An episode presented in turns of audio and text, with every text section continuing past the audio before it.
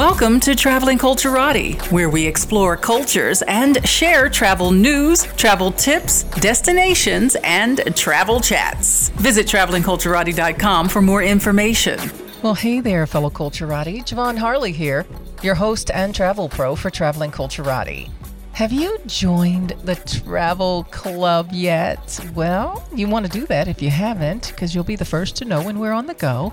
And you'll get to be part of some fantastic trips, destinations, meet some wonderful people, all of the above. So head on over to the website, travelingculturati.com, and make sure you sign up for the travel club and join in on the fun. Well, you know, when you travel, so many things can happen to your skin. And so many times we abandon our routines when we travel. And it's not advised to do that because our skin still needs that tender, loving care when we're traveling as well, and probably even more so. So today, healthcare and beauty consultant Janyce Jefferson is joining us with a glow on the go ultimate skincare routine for jet setting beauty. We'll also have Ja'Vonne's travel minute and the culture report. But right now, let's get into some travel news.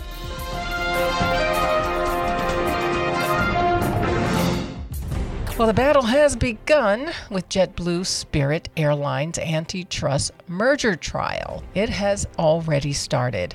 The airlines are hoping to join to provide greater opposition to the U.S. Big Four, but opponents of the deal fear that it could increase ticket prices. The antitrust trial regarding the merger of JetBlue and Spirit Airlines has finally started after several delays, and it will determine whether the merger can actually proceed. The merger has faced opposition from the United States Department of Justice and several states due to concerns about limited choices and higher ticket prices for passengers. The trial, which is expected to last for five weeks, will be a significant decision for both airlines and will determine the future of the proposed merger. The legal process, which is being undertaken in Boston, Massachusetts, is set to last for just over a month and will determine whether the merger will be able to go ahead or be blocked. Now, the merger has faced considerable opposition. The hybrid carrier JetBlue hopes to create a national low fare challenger to the Big Four airlines through its planned $3.8 billion acquisition of ultra low cost operator Spirit. The airline has high hopes for the deal, stating that it will bring together two airlines and will share the goal of disrupting the industry. However, not everyone is quite keen on that idea when it comes to the prospect of JetBlue Spirit merger. So, back in March of this year, the United States Department of Justice filed an antitrust law in order to block the deal. Attorney General Merrick Garland explained the DOJ's rationale by stating that this merger will limit choices and drive up ticket prices for passengers across the country. The campaign against the deal has since gathered further momentum, with another four United States joining the lawsuit at the end of March amid fears that the merger would decimate ultra low cost capacity in the country. It was also at around that time that October was earmarked as the time for the lawsuit trial to go to court. Now, according to Travel Weekly, there's also fears that the supply chain issues and pilot shortages would render it unlikely that other low cost carriers would be able to replace Spirit's capacity. That being said, JetBlue has agreed to transfer some of Spirit's airport holdings to fellow American ULCC Allegiant Airline if the merger goes through. Either way, an immediate decision on the matter is unlikely, given that, as Travel Weekly notes, the legal proceedings that begin are penciled in to last five weeks until December 5. The airlines will hope that this gives them enough time to make their case while defending themselves against DOJ's considerable legal might. In any case, a big decision awaits those involved in the trial. Well, speaking of Spirit, it's still moving ahead and it has announced two direct flights to Tulum ahead of the airport opening. The low cost airline will launch daily flights from Fort Lauderdale and Orlando on March 28 24 to Felipe Carrillo Puerto International Airport. The new routes will make Tulum the fifth city that the airline serves in Mexico following Cancun, Cabo San Lucas, Monterrey, and Puerto Vallarta. Tickets are on sale on Spirit's website for as low as $149 one way. Though they are marked as subject to government approval, Spirit will use an Airbus A320 for its inaugural flights, which can seat 182 passengers. The announcement comes nearly two weeks after Delta Airlines announced it intended to fly to Tulum from its mega hub at Hartsfield Jackson Atlanta International Airport. However, Spirit will become the first ultra low carrier to launch nonstop routes to that new airport which is about 65% complete as of September 23. Now, a day before Spirit announced the new route, the ultra low cost carrier also reported a $157.6 million net loss in its quarter three earnings, citing softer demand for its products and discounted fares. Additionally, the proposed JetBlue Spirit merger has been on trial since October. If approved, the merger would give the combined airlines a larger share of their Florida markets.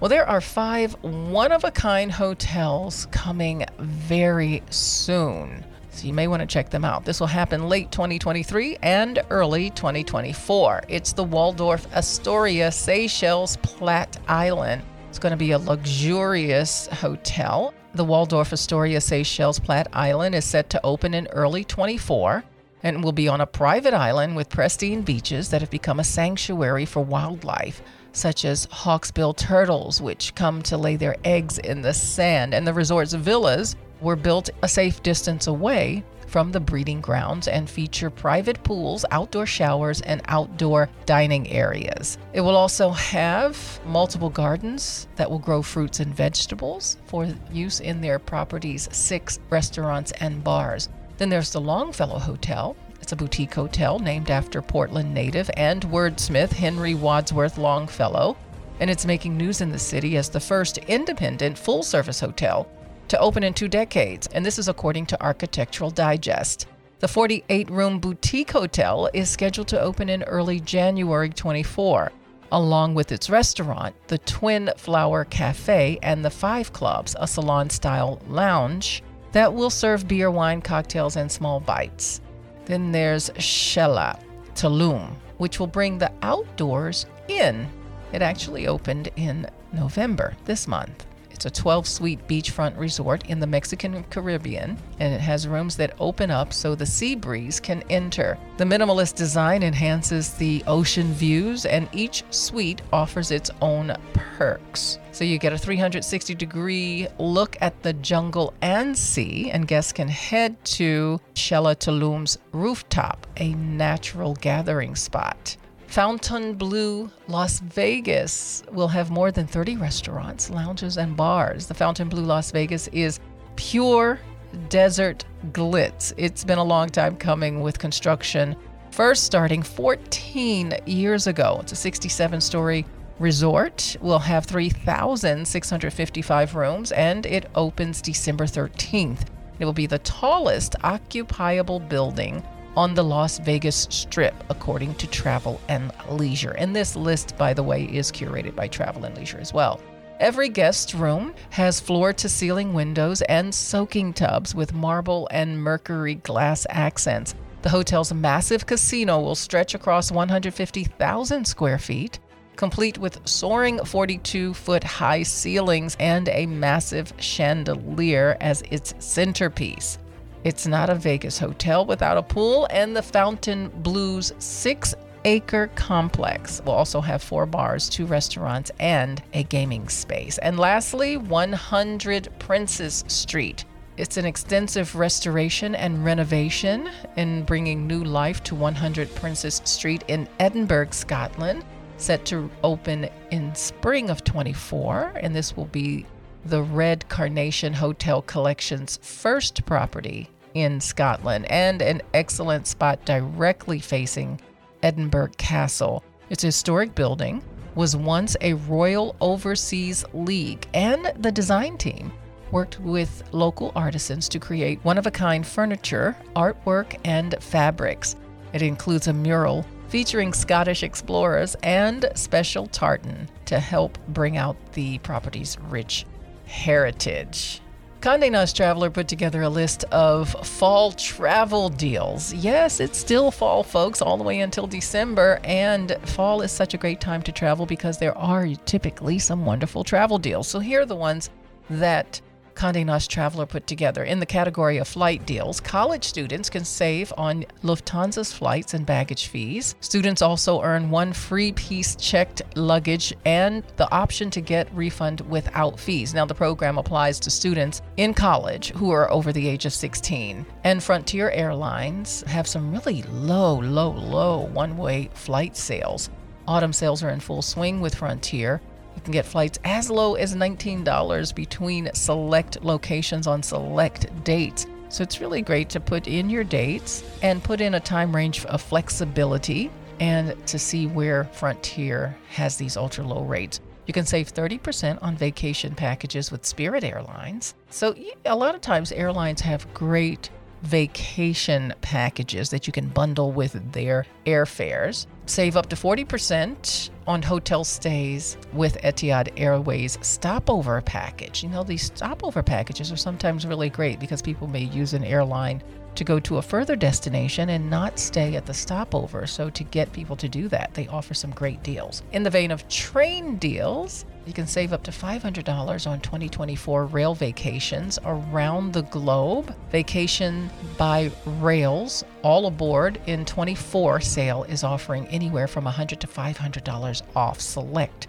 2024 vacation packages. Save 700 on children's bookings for a scenic train tour through the Southwest. You can ride Amtrak's range of ongoing sales, tickets for their Downeaster train, which runs about five round trips between Boston and Maine each day. They have special discounts that run through December 23, and riders can also enjoy up to 20% in savings on train rides booked at least seven days in advance. Then there are tour deals in the tour category. Save up to $600 on tours with EF Go Ahead Tours early Black Friday sale. They have destinations like safari in Kenya, rainforest in Belize, several European regions. There's also the early birds that can save 10% on 2024 Trafalgar tours, booking now through December 14th for several 2024 packages. Now, hotel deals. Get third night free at Luxury Cabo Resort, the retreat to Corazon Resort and Spa in Cabo San Lucas, Mexico. 20% off at Ace Hotels when you pay early. Save 10% at Omni Hotels on two nights stay. Get half off second room for kids at International Marriott Hotels. Book a suite for Loews Hotels and get extra on site perks. Bundle flights with Atlantis Bahamas Resort Stay and save up to $300. Save 15% or more on spontaneous bookings with Booking.com. So, again, take advantage of the discounts for fall travel. Well, that's all I've got for travel news. And when I come back, we'll have Ja'Vonne's Travel Minute and beauty consultant Janyce Jefferson on how to glow on the go with your ultimate skincare routine for jet setting beauty. This is Traveling Culturati. We explore cultures and destinations. We share travel news and travel tips to keep you well informed and prepared for your next travel adventure. So go ahead and up your travel game with Traveling Culturati. Visit travelingculturati.com for more information. Welcome back to the Traveling Culturati. I'm your host and travel pro, Ja'Vonne Harley. Make sure you head on over to the website, travelingculturati.com. And while you're there, make sure you join the travel club because we go to some fantastic places and we would like to have you come with. Also, check out our social media pages and follow us and share your travels with us as well. And now, Ja'Vonne's Travel Minute. John Lang of John's Finance Tips on TikTok has explained how everyone can take at least 54 days off next year. Now, of course, there are some caveats to this. But according to Lang, he's got a secret. He understands the power of federal holidays. For example, it should be noted that not actually getting more days off following Lang's advice, but instead he's suggesting a method of maxing out long weekends and other holidays, typically given as paid time off by employers. This is along with your vacation days. So, typically, as we understand, not everyone gets these days off and not everyone works a Monday through Friday schedule. But if so, Lang suggests that you start the year off on January 2nd to give you four consecutive days off. Then he suggests taking January 16th off, which is a Tuesday after Martin Luther King Day, for another four day weekend. And in February, he said to take February 16th off to give yourself another four day weekend for President's Day and then wait until May to take off more time. But that's okay because Lang explained you can ask for May 24th off the Friday before Memorial Day for a nice long four day weekend. Now comes June, where one of the biggest opportunities of the year can be found for paid time off, according to Lang. He suggested taking off June 17, 18, 20, and 21. Juneteenth celebrations are sandwiched in between there. This will give you another nine consecutive days. And in 24, July 4th falls on Thursday. So taking Friday, July 5 off will give you another four consecutive days off. In September, you can also request Tuesday, September 3rd, the day after Labor Day, for a four day weekend. In October, has noted the long weekend Indigenous Peoples Day without asking for additional time. Then in November, you have Veterans Day on November 11th for another three day weekend. And if you requested Friday following Thanksgiving, November 29, you get another four consecutive days off. And then finally, in December, he noted we could all get another nine consecutive days off just by requesting December 23, 24, and December 26 and 27 off around Christmas. So, biggest piece of advice he adds is to try to get these requests in early. Hmm, let's see how that works. This is Ja'Vonne, and that was your travel minute.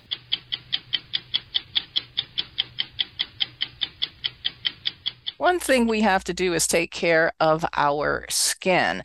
Oftentimes, when we travel, we kind of leave some of our daily routines and habits behind.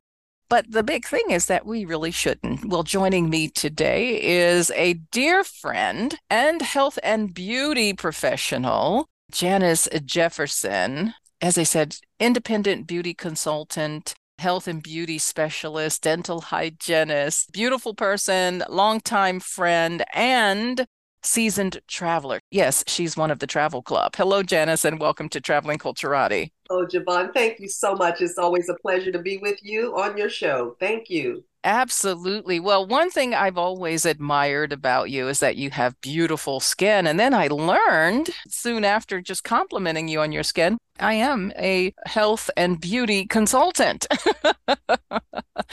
so, what took you in that direction? What gave you the passion for skincare? That is a very interesting question. And guess what? It stems from the dental hygiene piece. As a practicing dental hygienist, I was seeing skin along with teeth every day up close and personal under the dental light. And that got me started. That got me started, aside from the fact that my mother and grandmother took care of their skin with a lot of diligence and not a lot of products, but very basic skincare routine every day, morning and night and I caught the bug from them early. And then I was seeing skin every day in my profession, in the dental hygiene profession. And my first opportunity was with Johnson and Johnson Johnson Products from Chicago, Illinois. They opened up the area here in the Mid-Atlantic states, and I was one of their first to open it up, the business here in the states with uh, color cosmetics for women of color. That was in 1978. I will wow. give a date. Yeah, that's a, that's okay. But it's also super important to understand the differences in skin as well because for so long we struggled women of color and it doesn't matter whether we have lighter skin or medium or copper tone or brown or deep chocolate whatever that skin tone is we have a variance of skin and skincare needs and that's why we were super excited when companies like Johnson and Johnson came out. But everybody needs skincare. And we were just happy to be included in that process and recognizing that skincare is diverse and varied. So let's talk about keeping your skin healthy while you travel because that's a difference because we are moving to different places and we're experiencing different things. Yes, we are. So I call this have skin will travel because we can't shed it. We've got skin, it's the largest organ of the body. Number one, it's there for protection. It protects us from bacteria, protects us from toxins, and it protects us from temperatures. So that is the main function of the skin. And we need to be aware. And how do we do that, especially when we're traveling? Well, you're taking your skin with you on a trip. So if you have looked at your trip as a special treat for yourself, think of it also as a special treat for your skin. So I've got a lineup of things, Ja'Vonne, like top 15 items that you should probably travel with and a few bonuses. Okay, let's talk first about some of those challenges that we face ah. and how they impact our skin. Well, let's talk about the challenge of most of us when we travel. Many of us are going to a clime that is hot, sunny, humid. And for that temperature or that clime, you would, of course, need water. I travel with my water. I recommend that travelers consider traveling with at least a liter of water once you get on the plane or pack it in your suitcase because we can't carry it on the plane. So a liter of water will keep you hydrated on the inside.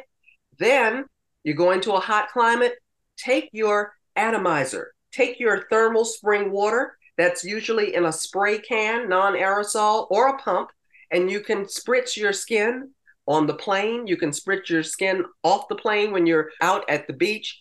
You want to add moisture to those 10,000 pores that we have on our face alone. 10,000 pores. Can you imagine? Wow. So they need to be spritzed, and that will keep you nice and moist and hydrated. And then don't forget your sunglasses. The sunglasses help, and UV sunglasses at that to protect you from the ultraviolet rays of the sun.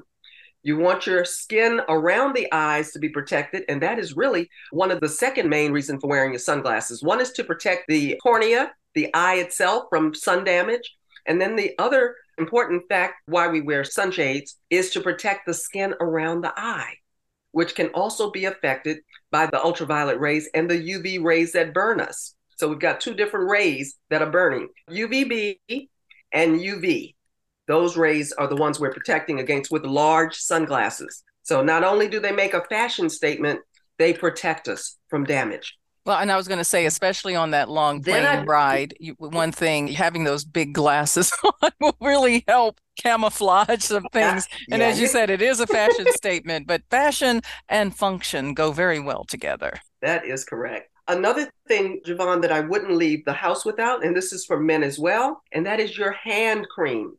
So you want your hands to be lubricated and you want to have a product that smells good to you, or if you happen not to like fragrances or have an allergy to them, we have fragrance free hand creams. That goes right in your pocketbook. And depending on the amount that you're carrying with you, you should be just fine. I'm sure the amount is what, three or four ounces now? They've increased it a little bit. So you can get away with taking a little bit more in your pocketbook. But I recommend a good hand cream for your hands while you're traveling because you are picking up papers and your hands are just exposed. You're picking up luggage. You're just moving. Yeah, and you're washing your and hands a lot. Washing your hands and you're sanitizing them with the gels. Yeah, and the soaps on the plane and at different places are not so moisturizing and they're some of the most drying soaps I've ever encountered. That is a good point. Thank you for that. That is a very good point. Yep. So hand creams, the nourishing shea creams go a long way, either with fragrance or non. Should we talk about our lips as well? No, dealing with that airplane air. Airplane air is very drying. Even I can feel it in my throat how dry the air is, or right. even in my nasal passages, I can feel how dry the air is on the plane. And so, yes, let's talk about the lips because I, for one, have an issue with chapped lips all the time. Okay, and this is the time to get started with your lip care. So, the lips as lip tissue goes, there are no oil glands in the lips. So we need to address that with lubricants, with balms, with balms that actually moisturize, not just sit there. And we also need to exfoliate them. So I recommend a two set of lip care. One is to exfoliate the dead skin, the dead tissue, so that the new tissue can come to the surface. And then one to keep that new surface that comes to the surface nice and moist with a lip balm. Shea butter does a good job. Shea butter balm for the lips. Uh huh. And that's before you get to the beach. So this is your everyday care. You want to exfoliate as often as you need to. It's an individual thing. You might be on a once a week program with your exfoliation, but the lip balm is a morning and night, and that will get your lips in good condition. And of course, for women who are wearing lipsticks and lip balms that are nourishing and moisturizing, that's a good thing. It further locks in the moisture.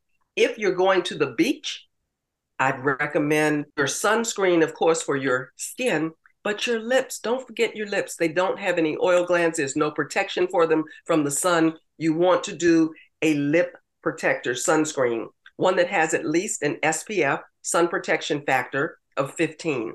Your sunscreen should be sun protection factor of 50 or above. What? And it's applied every 20 minutes. If I can ask you, and I don't know if we know this, but when you see, for example, that number like SPF 50 or SPF 100 or SPF 30, what is that determination? What does it do for you? And what does that number mean? And what numbers should we select? It means that you are protected 50 times over not having anything on. It means that it's SPF 15. You're protected 15 times over not having anything on your lips.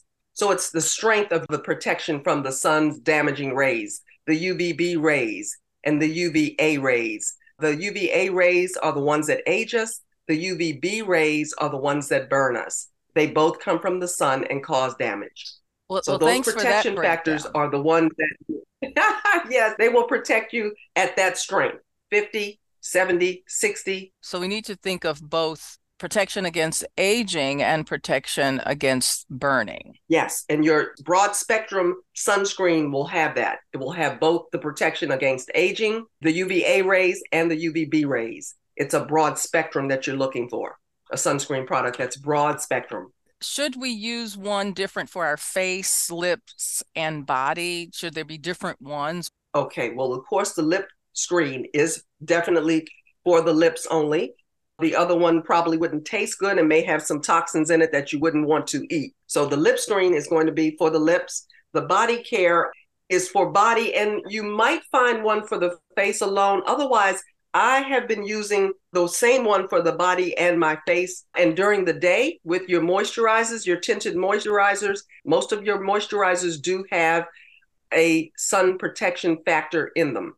So they do have sunscreen in them. If you're watching your labels, look for, and if you're not allergic, look for the product that has from the daytime moisturizer that has an SPF and a sunscreen within. Well, that's certainly good to know because sometimes we just don't know what products to use and what that number really means. And is it really a hundred percent? Because I've read some things that says, you know, once you go above 50, it's not really that big of a difference. And are you getting less skincare are you trading one for the other, for example, like more SPF but less actual skincare? Okay, well, we certainly shouldn't be trading one for the other.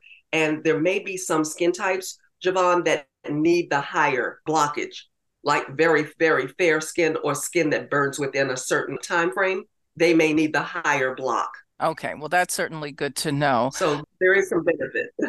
yeah, there is some benefit to those for those who need it, those sensitive skins from northern climes, say Sweden, Norway, that culture that has very, very fair skin and very sensitive skin to hot sun, they might need something a little stronger than 50. I'm not from those regions, yeah, but I use 100 mm-hmm. on my face, to be honest with you, because my face actually burns quicker than the rest oh. of my body. So I'll usually use something higher for my face. So there some of us with a little melanin have an issue as I well. absolutely, that is true. Yeah, having melanin doesn't mean that we don't burn. It just means we have a little more natural protection against burn. But it does not mean that we don't need to cover ourselves with uh, protected with a broad spectrum sunscreen. Okay. You're absolutely right. Are we finished with our beach list? Because there are so many different varying climates, and sometimes we are very conscious about the sun and the beach and those warm weathers because we're spending more mm-hmm. time outside. But there's some other climates that can present some problems for us too. Yes, and that would be your cold climates.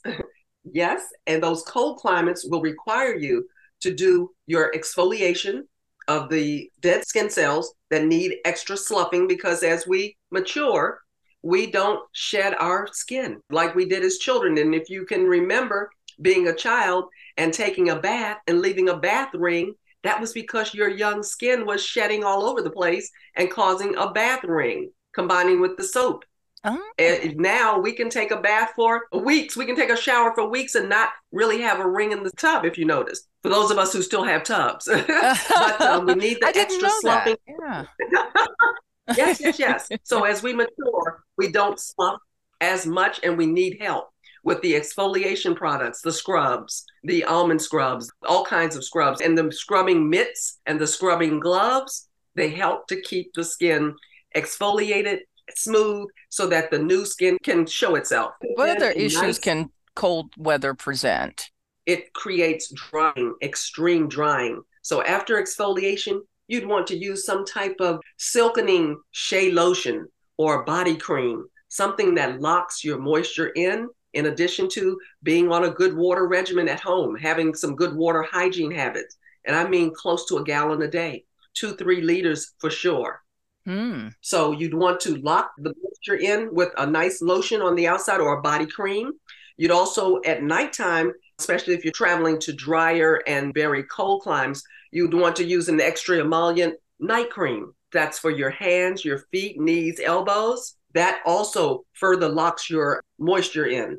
And at nighttime, those dry, dry climates, even not so dry climates, will love a nice silk or silk like pillowcase for your facial skin and your hair because that way the silk does not take the natural moisture out of the hair and skin. And you want a nice high thread count for your sheets that you're sleeping on at night. So the higher thread count of the sheets, the smoother your skin will be, the more moisture your skin will retain. Okay, well, I'm buying new sheets. there you go. silk, silk like or and or the highest thread count your money can buy. Well, I do, do have the satin pillowcase, but I don't travel with one. Maybe I need to add that to my travel bag as well so that I'll have my own. Absolutely. I won't go a place without it. I, I, mean, I do have a bonnet that I silk wear. or silk like bonnet is good, but we need that protection for our facial skin and neck. Otherwise, the cotton is drawing the moisture out of the skin. And the higher the thread count, you've got a little more protection. And I'm so anything thinking, that feels smooth on your skin is at the moisture. Mm-hmm. And and I'm just thinking, you know, if you're at different hotels, you don't know what detergents and things they're using either, and so that's something to consider. And they're very easy to travel with because they fold up very nicely. So it's a good idea to bring one of those pillowcases with you. Absolutely. On all of my trips with you, I've done that. That's why your skin is so yes. beautiful. Let's talk about different skin types and skin care when you're traveling because if you have dry skin versus oily skin or a combination or even normal, you're going to have those certain routines at home but then what should you take on the road with you, especially if you're combating those different climates or conditions? So let's first talk about dry skin. So for dry skin and any skin, number one, you'll want to take your nail brush with you. You want to start your skincare routine with clean hands and nails. So let's get the hand brush, the nail brush that travels with you so that you can keep your hands and nails pristine, clean. All right. For dry skin, they've got the same amount of pores as normal combination or oily, and that's about 10,000. So for those 10,000 pores, you will want to, first of all, take your makeup off with an oil free makeup remover, one that doesn't get stuck in the pores. We call that non comedogenic. You'll want to get one that's fragrance free. You'll want to get the 100% cotton pads. We used to use cotton balls back in the day. Now they've flattened them out you have more area, and they feel better going on the skin. You can actually cover a lot of area with the cotton rounds. So you want to take all your makeup off. It will save your product. You won't use as much cleanser if you take all of the makeup off first. Eye makeup, foundation, lipstick, lip liner, mascara, everything comes off first. Then you'll want to go into your routine carrying your travel products, travel size. That way, keeps the weight down of your luggage. And you'll want to have your cleanser. You'll want to have your moisturizers day and night. You'll want to have your eye cream. You'll want to have your serum, your firming, speaking to the skin that is maturing now. So you'll want to have a firmer. It's called an advanced lifting serum. So those are the five products that fit well in travel size in your bag. That's for dry skin, that's for oily skin. Oily skin has more of a concern in that the 10,000 pores are still there, but they're larger. Mm. And there's a bacterial problem with pores and bacteria being trapped in those larger pores. And that's where you'll need a different product, an acidic gel that will help counteract the bacteria and help to close the pores and fight reaction or pimples. So your combination and oily skin has the same amount of pores. It just needs a little more care with removal of the product, cleansing, and then adding the gel to counteract the bacteria that could get trapped in the pores causing breakout. So normal skin, normal routine. Remove the makeup first. It makes your product, your cleansers last longer. It also saves your sheets and your pillowcases, and as well as the hotels. You don't want to get mascara and lipstick all over the sheets. You know what I mean? We sure don't want to sleep in it because it will get trapped in those pores. And it's just not nice for the skin. You want to remove all that. So, remove product with the oil free makeup removers and the pads, cleanse your skin, go into your lifting serum routine, or if you are oily skin, you'll go into your toner routine and your gel and then you want to follow up with a moisturizer, always a moisturizer. All skin types need to be moisturized from the outside. Your water and foods are going to moisturize from the inside, but you'll need to lock everything in with your nighttime moisturizer. You don't skip it. There's one for day with the SPF. Your sunscreen usually is in a daytime product, and at nighttime, you have other products, other good things that help our skin while we're sleeping, helps it to rejuvenate some of the products for daytime serum wise could be a vitamin C and E product to add the C for brightening and the E for resilience. These are all vitamins that the skin loves. And if it can get it in a serum, it will take it. Those 10,000 pores will eat it up. May I recommend that we travel with some extra washcloths for the face? White, you can get them from the Dollar Tree. They're only $1.25. You may get a packet of five, 10 for $1.25 and use those as your further cleansing cloth. So I like using my hands. In addition to your hands, you can also get more of the everyday outside environmental pollutants off of your skin with a white cloth, washcloth for your face, not your body. Different cloth for the body from the face. I think that's probably one of the biggest takeaways from today as far as the mm-hmm. travel cloth and finding them at a very inexpensive place travel with them and get them for all of your travels because uh-huh. two things i will tell you. Sometimes you know when you're going to different hotels again you don't know the detergents that they're using and using their washcloths and things. And then there are a lot of destinations and hotels where you don't get a washcloth at all. So traveling That's with your so own that is so true. You're right rare commodity these days. Rare commodity. And how long do we have to wait for bath cloths? You know, you might go to dinner and then make your request. It still might not be there when you get back. There's a shortage.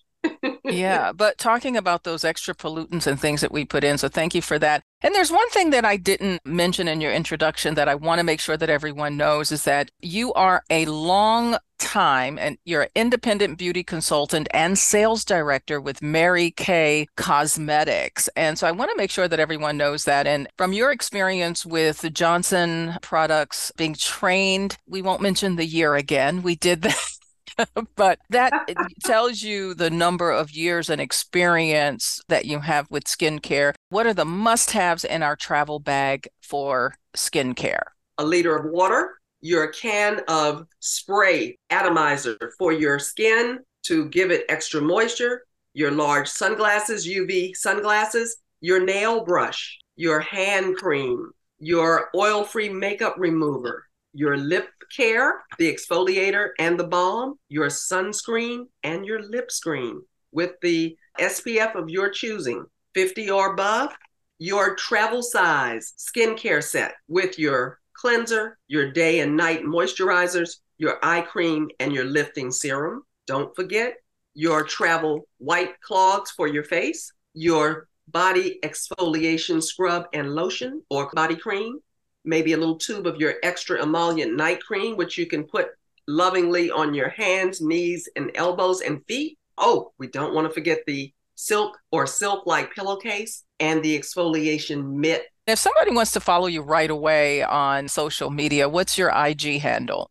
It is Janyce F. Jefferson, lowercase and that's Janyce with a Y, folks. So uh, Janyce F. Jefferson. Instagram also, you can find her on Facebook as well. But we're going to get that list curated for you. And if you're on our mailing list, you will get that list sent over to you. And you can connect with Janyce on how you can really put your bag together and get some wonderful products as well.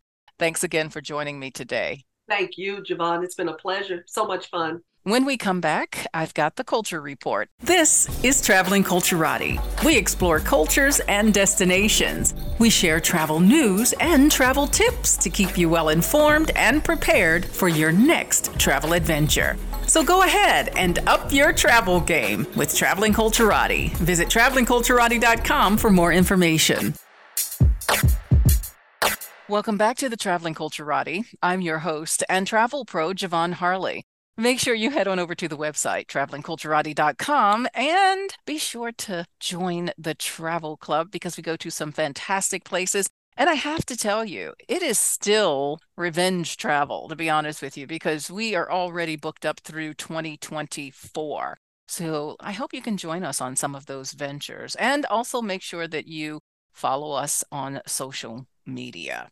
Well, I love talking about travel, you know that. And so I'm super excited to have someone on with me, and I'm just anxious to chat with Allison Johnson, who is a senior editor for National Geographic Books. And I've been enthralled in this book that I have that I'm going to tell you all about. It is super wonderful, huge book, but you know, in this day and age, we're not many things are coming with hardcovers and mm. magazines. it's just great to have a coffee table book. This is a great coffee table book. Hello, Allison, and welcome to Traveling Culturati. Hi, thank you so much for having me.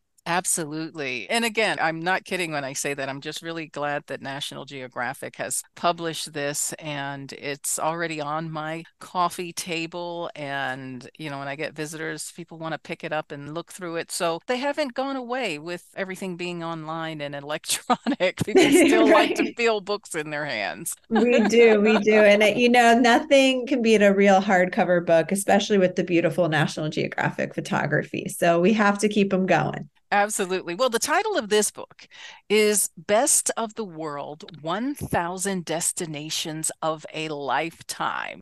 How fascinating is that? Now, you are senior editor for National Geographic Books, and there are several things that you publish, but what type of publications are we talking about? So, National Geographic as a whole, we publish books across the categories. We publish history, science, space, health and wellness, and travel as well. And my specialty is our travel book program as well as our cookbook program that we do. So, I work across all of our travel titles and food titles at National Geographic. Ah, well, talking about the book at hand, Best of the World 1000 Destinations of a Lifetime, how new is this publication? It is a brand spanking new book but it is created from 10 years of National Geographic content. So every year since 2012, National Geographic has been publishing our best of the world list, which is the 23 best places to go in the upcoming year.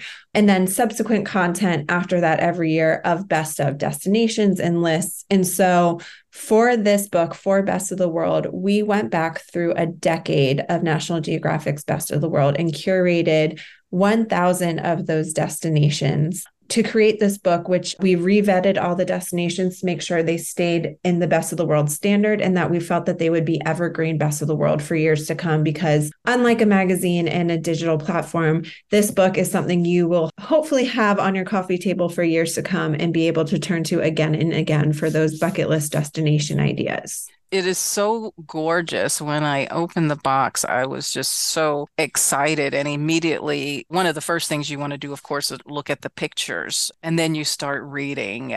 But I like that while it says best of the world, 1,000 destinations of a lifetime, even though it says that, it really does have some other categories. And so it's not without considering the world and sustainability and things of that nature as well. That's what I love about it.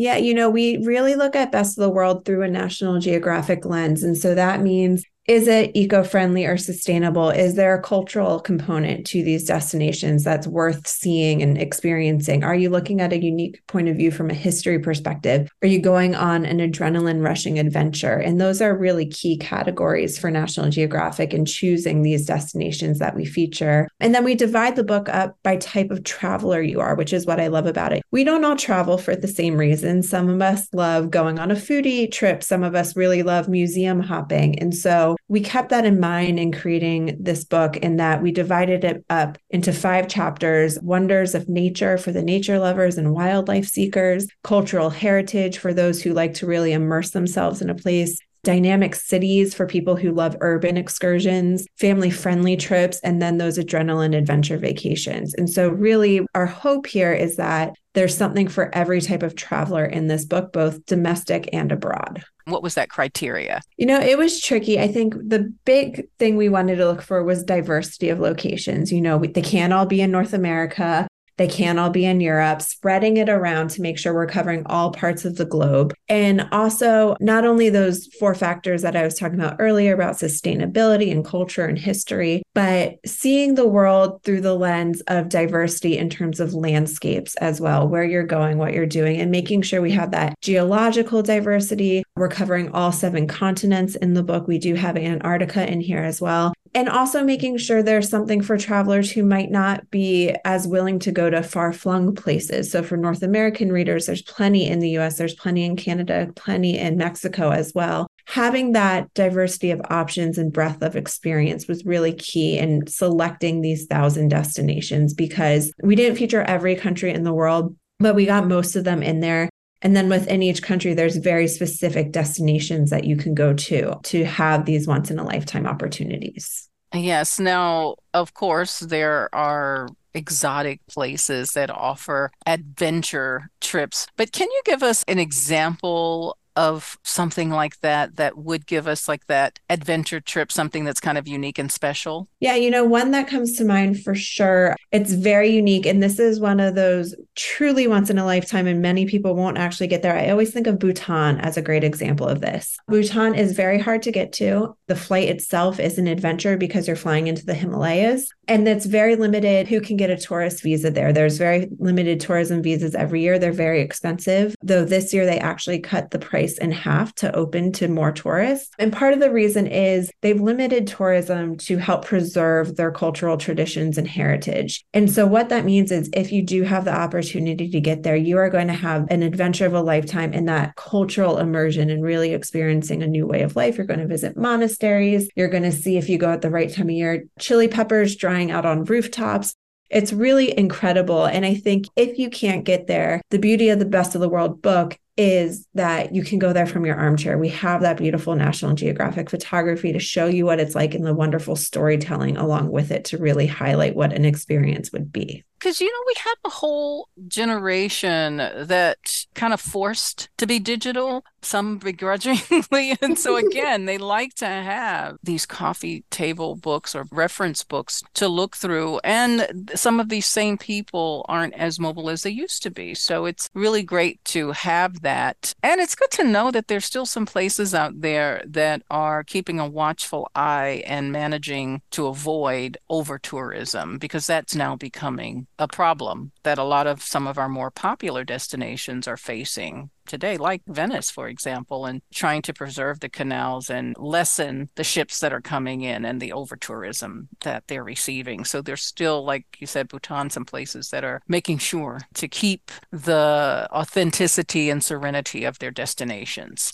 Absolutely. And you know, we have those tried and true best of the world destinations like Rome and Venice in the book because they are can't miss destinations to visit, but we did want to put in those hidden gems, those places that are working to preserve their heritage and culture in, in very unique ways and managing to do so because there really are truly authentic experiences to be had around the world and in places you don't hear about often. And we wanted to highlight those just as much as those tried and true standouts. You mentioned earlier places that are closer to home. What was the qualification for those places in the United States or closer to home to? Yeah, I think especially in the United States, we were looking for a lot of sustainability and ecotourism in the US because certain places do it better than others domestically. We also were trying to find really great natural experiences. So, you know, national parks pop up a lot in this book because they truly are kind of the greatest natural experiences throughout the United States. And another another factor we were looking for was adventure. You know, I use Utah as an example of one of the states that we feature in Best of the World because it is an adventure capital of the United States. A lot of people think of it for skiing, which of course it's great for, but there's also mountain biking and fly fishing and hiking to waterfalls and slot canyons for spelunking. So it's a really unique destination in its diversity of experiences. And that's what kind of made a domestic location hit the list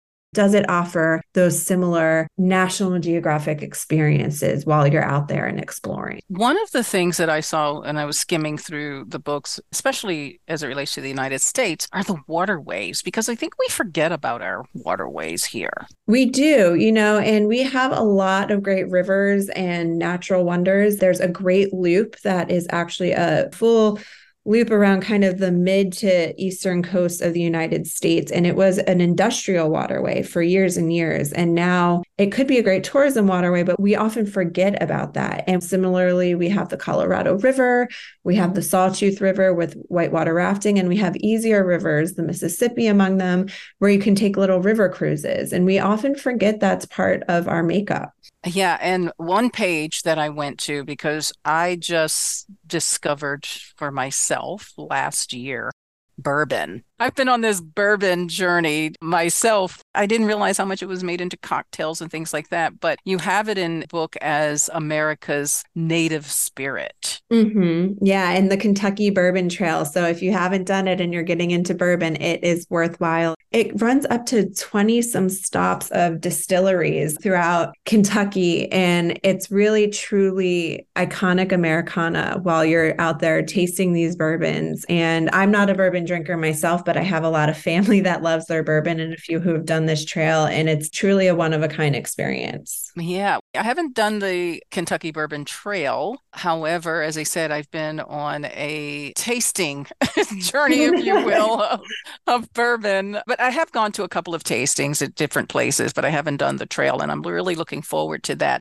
I have to tell you, I haven't been able to put it down since I've received it and looking forward to going through it more in depth. But it is just so beautifully and wonderfully done because, as you've mentioned several times, that it's not just about go here, go here, but it's more than the destination. It's the experience, it's information, it's education, and it's all of that all in this one book. So how do we get a copy? So they are available wherever books are sold Amazon, Barnes and Noble, your favorite independent bookstore. They will have it in stock. And you can also find out more information on Instagram at Nat Geo Books. It is National Geographic's Best of the World 1000 Destinations of a Lifetime. Well, Allison, thank you so much for joining me today. It's been such a pleasure chatting with you. Thank you so much for having me. Ladies and gentlemen, this is Traveling Culturati. We explore cultures and destinations. We share travel news and travel tips to keep you well informed and prepared for your next travel adventure. So go ahead and up your travel game with Traveling Culturati. Visit travelingculturati.com for more information.